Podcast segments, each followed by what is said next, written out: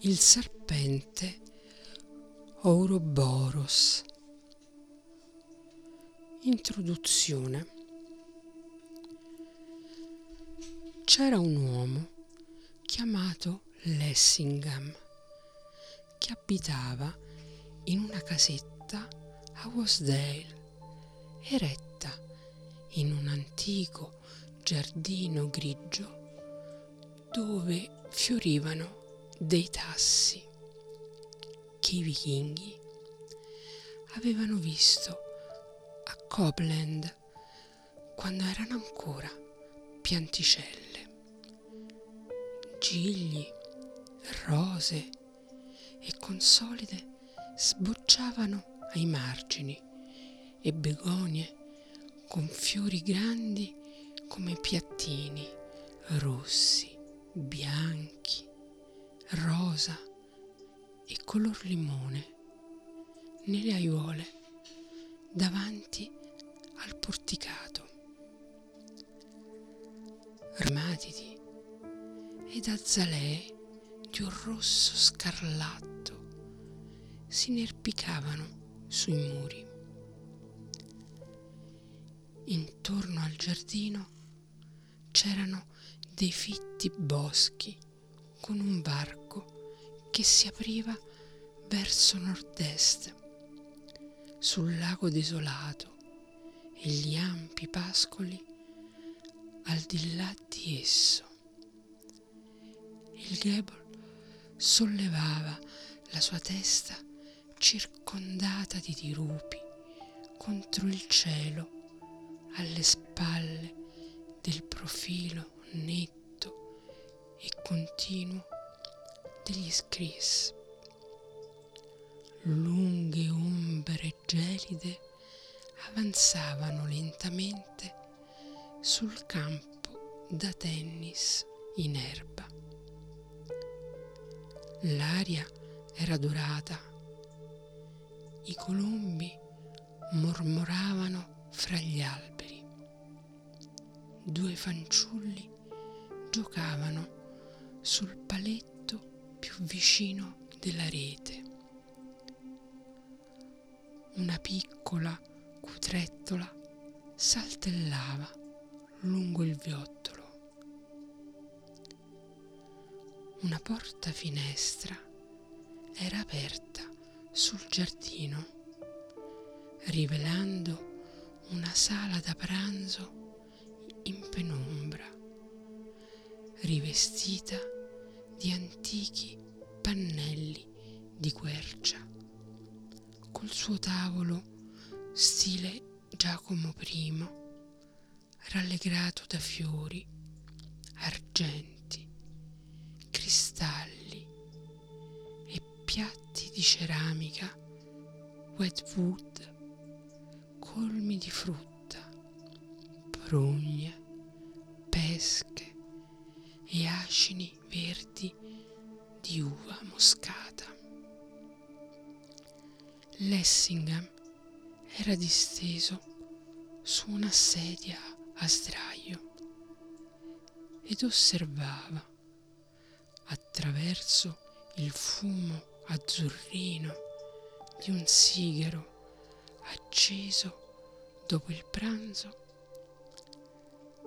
la luce calda sulle rose, gloire de Dijon sbocciate a grappoli intorno alle finestre della camera da letto, sopra la sua testa. Prese la mano di lei nella sua. Questa, chiese lei,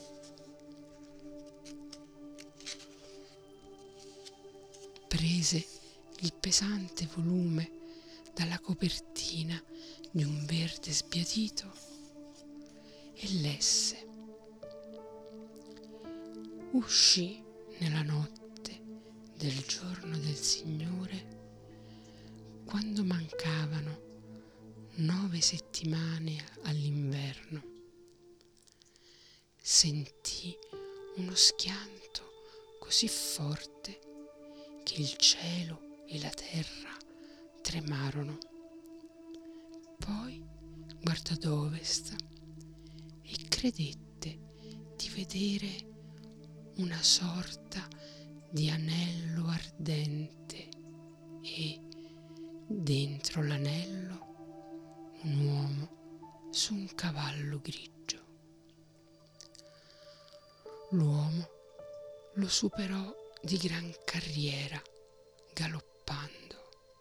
Aveva in mano una fiaccola fiammeggiante e gli passò così vicino che poté vederlo con chiarezza. Era nero come la pece e cantava questa canzone con voce possente. Sono in groppa un veloce destriero, il suo fianco è chiazzato di brina, la criniera grondante di pioggia, imponente cavallo da guerra. Le fiamme divampano ai lati e il fiele guizza nel mezzo. Va così con gli auspici di Flosi, mentre questa fiaccola vola. Va così con gli auspici di Flosi, mentre questa fiaccola vola. Allora credette di vederlo scagliare la fiaccola d'est verso gli alti pascoli davanti a lui e una tale vampa di fuoco si sollevò andando incontro ad essa che egli non riuscì a vedere i pascoli per il bagliore. Sembrava come se quell'uomo si fosse allontanato fra le fiamme e fosse svanito laggiù. Dopo che fu andata a letto, rimase privo di coscienza per parecchio tempo, ma alla fine ritornò in sé. Ricordava tutto ciò che era accaduto e lo raccontò al padre che gli consigliò di raccontarlo a Gialti, figlio di Scheggi. Allora egli andò a dirlo a Gialti, ma questi osservò che egli aveva visto il cavallo del lupo e che esso viene sempre prima di notizie straordinarie. Rimasero silenziosi per un po'. Poi Lessingham disse improvvisamente, Ti spiace se dormiamo nell'ala est stanotte? Dove? Nella stanza del loto? Sì,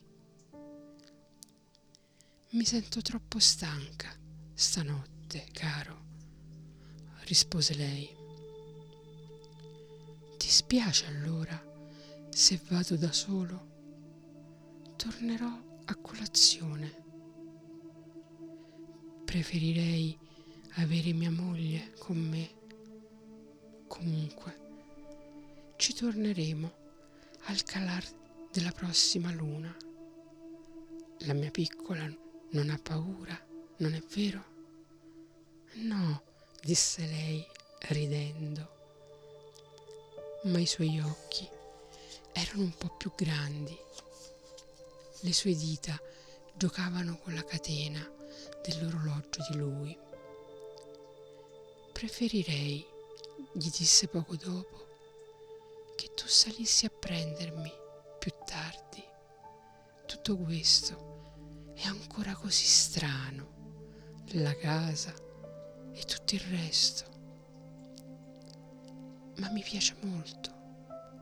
E dopo tutto, passa molto tempo, trascorrono anche diversi anni a volte nella stanza del loto, anche se finisce tutto al mattino. Preferirei che andassimo assieme. Se accadesse qualcosa, moriremmo entrambi. E questo non avrebbe molta importanza, no? Entrambi cosa? disse Lessingham. Ho paura che il tuo linguaggio non sia del tutto appropriato. Beh, mi hai insegnato tu, disse lei, e risero.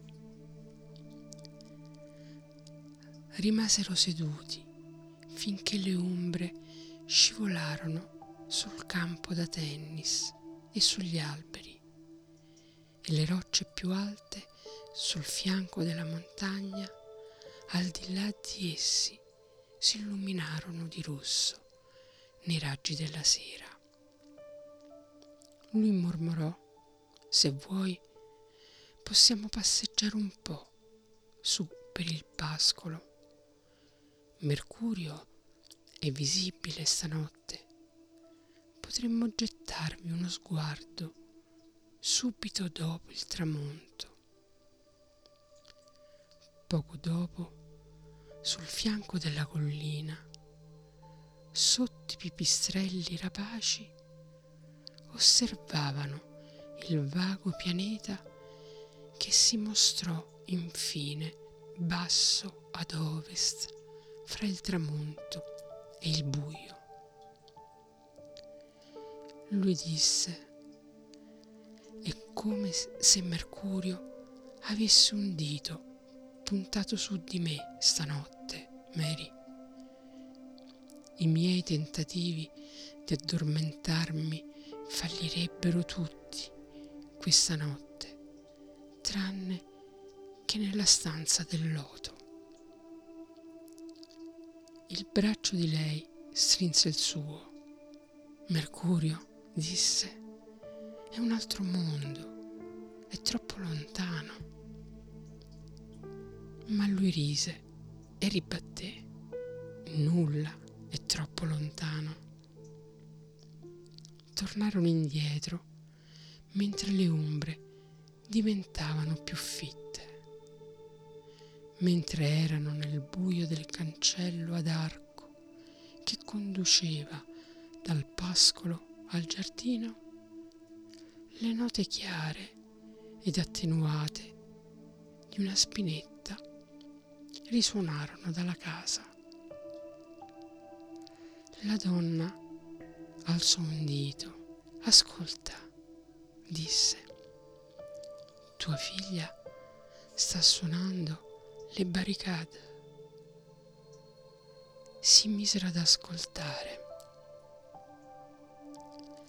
Adora suonare, sussurrò lui.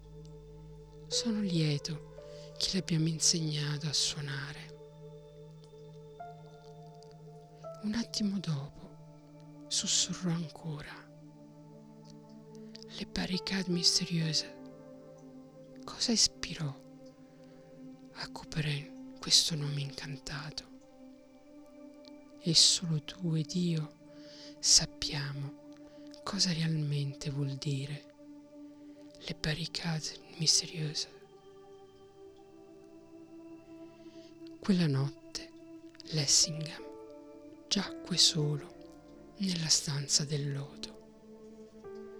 La finestra si apriva verso est, sui boschi addormentati e sulle nude pendici dormienti del Gilead. Scivolò in un sonno dolce e profondo, perché quella era la casa del pomeriggio e la casa della pace. Nelle ore profonde e morte della notte, mentre la luna, calante, scrutava i fianchi della montagna, egli si svegliò bruscamente.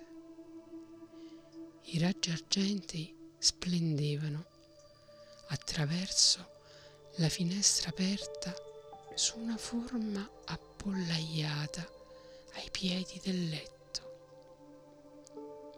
Era un uccellino nero con la testa rotonda, il becco corto, lunghe ali appuntite e gli occhi come due stelle scintillanti. Parlò e disse, è il momento. Allora Lessingham si alzò e si avvolse in un ampio mantello che stava su una sedia accanto al letto. Rispose, sono pronto, mio piccolo rondicchio, perché quella era la casa dei desideri del cuore. Di certo gli occhi del rondicchio riempivano tutta la stanza col chiarore delle stelle. Era una vecchia camera con fiori di loto intagliati sui pannelli e sul letto, sulle sedie e sulle travi del tetto. E in quell'atmosfera di prodigio i fiori scolpiti oscillavano come ninfei in un fiume lento. Lui andò alla finestra ed il piccolo rondicchio gli si posò su una spalla. Un cocchio coi colori dell'alone che si stende intorno alla luna attendeva fuori dalla finestra, sospeso nell'aria, attaccato a uno strano destriero. Sembrava un cavallo ma aveva le ali di un'aquila e le sue zampe anteriori erano pennute e fornite di artigli invece che di zoccoli. L'uomo salì sul carro e quel piccolo rondicchio si sistemò sul suo ginocchio.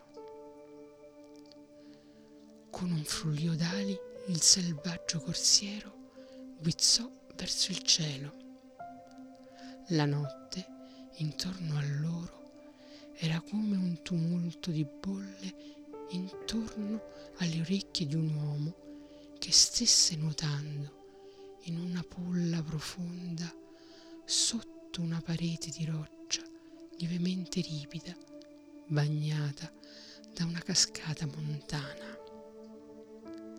Il tempo fu divorato dalla velocità e il mondo si allontanò.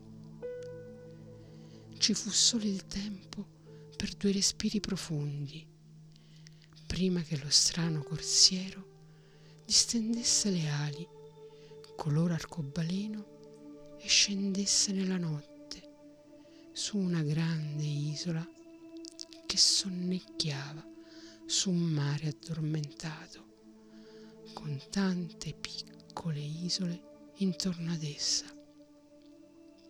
Era un insieme di montagne rocciose e pascoli collinosi ed acque, tutti illuminati dal chiaro di luna. Si fermarono davanti ad un cancello sormontato da leoni d'oro. Allora Lessingham scese dal cocchio e il piccolo rondicchio nero svolazzò intorno alla sua testa, mostrandogli un viale di tassi che si dipartiva dal cancello. Come in un sogno, lui lo seguì.